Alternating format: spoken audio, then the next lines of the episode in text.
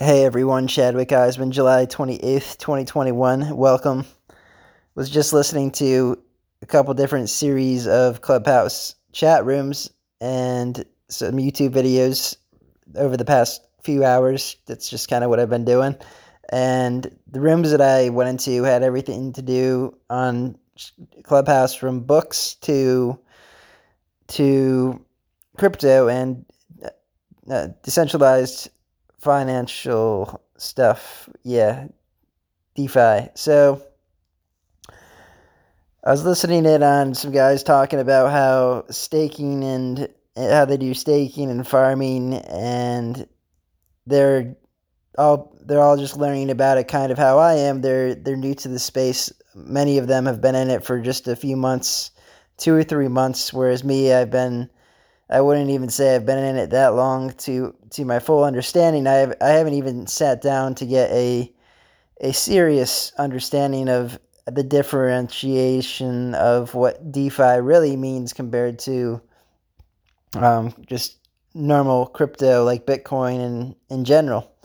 Well, what I'm kind of gotten to the point of understanding is that to get these DeFi tokens, and to when you're staking and farming with them, you're you're using places such as uh, uh, swaps like like Uniswap and um, damn, there's a whole bunch of like different swaps. The Pancake Swap, um, and I forget all the names of them, but they're just all outside of the centralized system, which is what places such as Coinbase and um, used to to sell you tokens and, and coins and stuff. Whereas if you're buying these DeFi tokens, you're purchasing them, purchasing them most probably di- directly from a person who's either selling them or has staked them in some way or farmed them so I'm, I'm really what I'm really interested in learning about is the difference between farming and staking because I don't have a good grasp on that at the moment.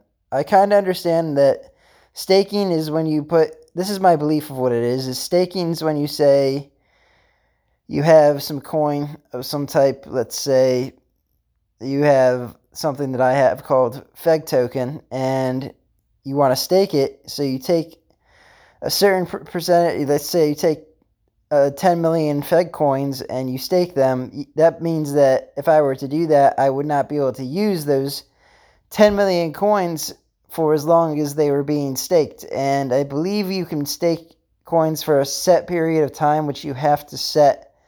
You have to set that period of time before you put the coins into the staking. And you can't take them out until the timing is up of your stake meant.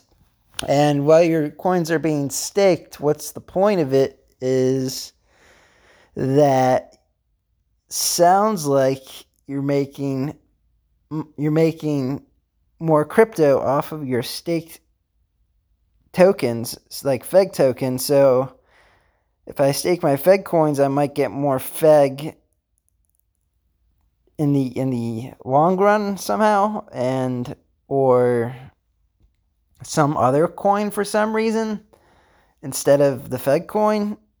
Uh, so it sounds like that's kind of what I know so far for staking, this is uh, not a good thing because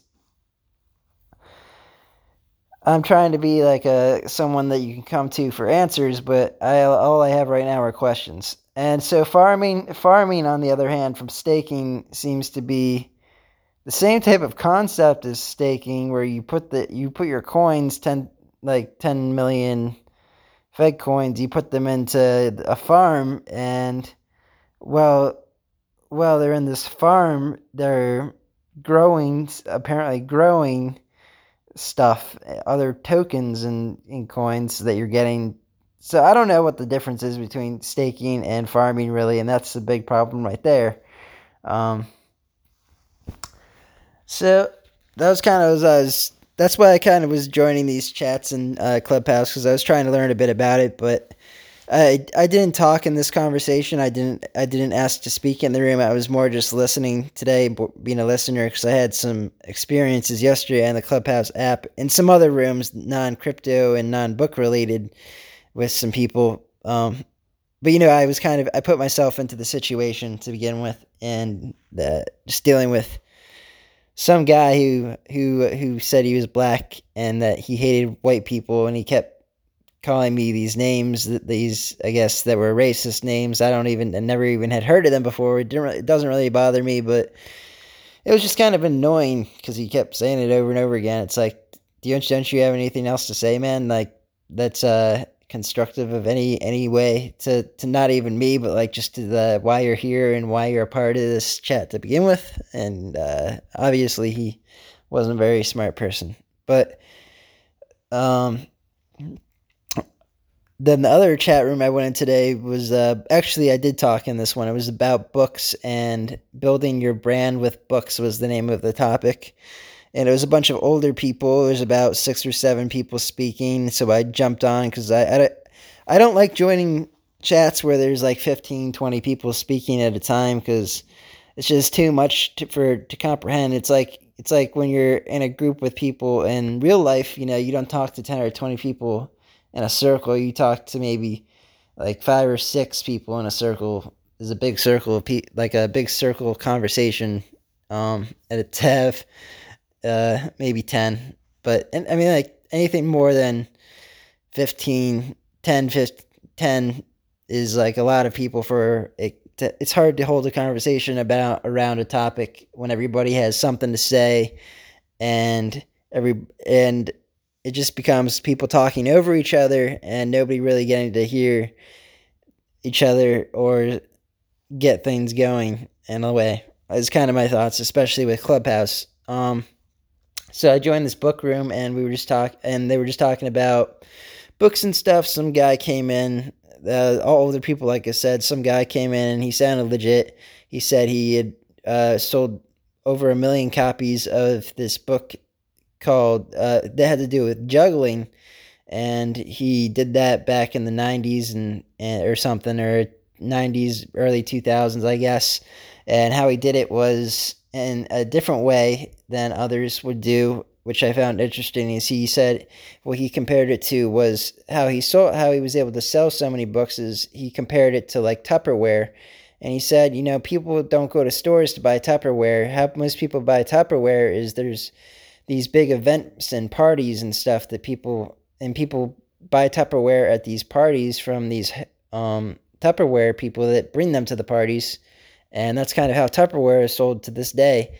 So he uh, even especially more so back then more than anything So i'm sure now you can get it online pretty tupperware online pretty easily but you know he was just saying that so so that's how he kind of like that's kind of how he looked at how he could then differentiate himself to sell the books and one of the things that he did was he went to different schools where they like he again the, his books were about juggling and he didn't know he, he hadn't heard of anybody had written a book about juggling before so he wanted to be the person to do it and fill fulfill that need which is what he tried to do and then he went to different schools and he would have these events at the schools where he would speak during the day to to children, and then in the evening, uh, he the the schools would have these from time to time get-togethers, I guess of some type, and and the guy would show up at these get-togethers and um, where the parents would be with their children, and he he said none of, nobody would leave without a book in their hand. So that's to, his way of selling books was through school through a school system rather than bookstores. He he kind of he kind of said you know bookstores were not the path because you know that it's just what he for how he for his his vision his path was to go and do direct sales. He also talked about Frankfurt.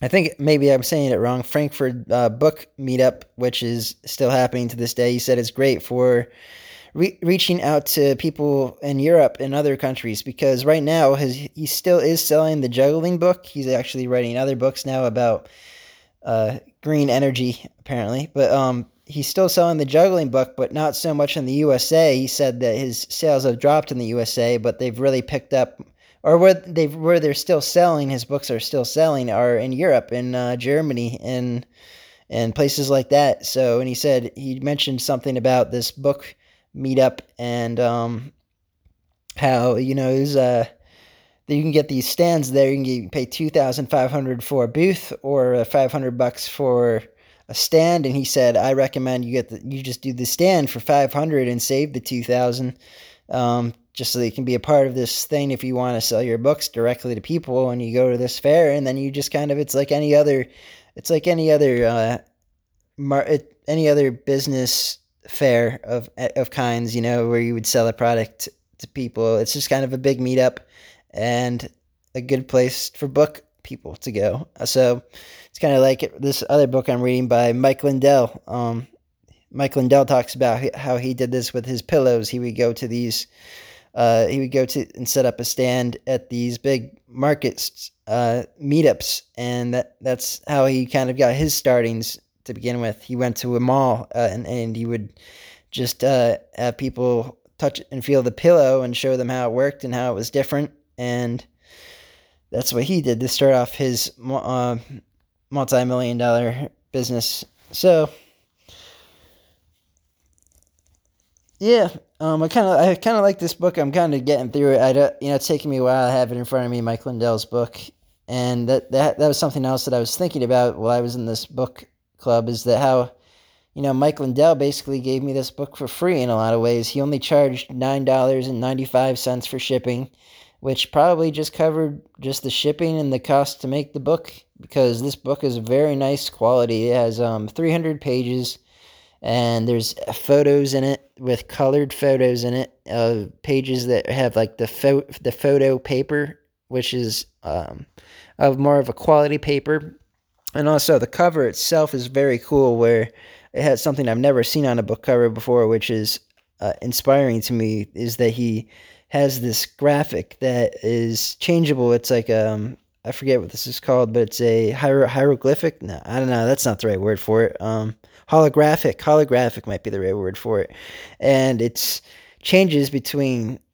Um, so the the cover changes just in general to different photos if you move it back and forth, and you know for for not for under ten dollars, ten dollars, I got this book shipped to me and that's pretty damn um, valuable in my opinion. Uh, and I, and I like it. I like the book so far. I'm learning um, some stuff that's helping me get through some times that I'm th- in right now at the moment myself, and um, thinking about my own hard times, reading about his hard times, and and seeing you know he came out of this uh, being very rich person, which is something that you know I'd like to be a rich person. That'd be great. I'm not saying I'm going to be a rich person. I'm not going to be cocky and say that for sure, but I'm pretty sure that if if Mike Lindell can do it, I can do it too. So I'm at finally at the point in the book. I'm about um 100. I'm on page 172, which is uh, um you know I said it's about 325 pages in the book, so I'm about halfway through it, and he's just he's just gotten out of talking so much about his gambling and his drugs, and now he's starting to really focus on the pillow stuff more and and the problems he had with different people.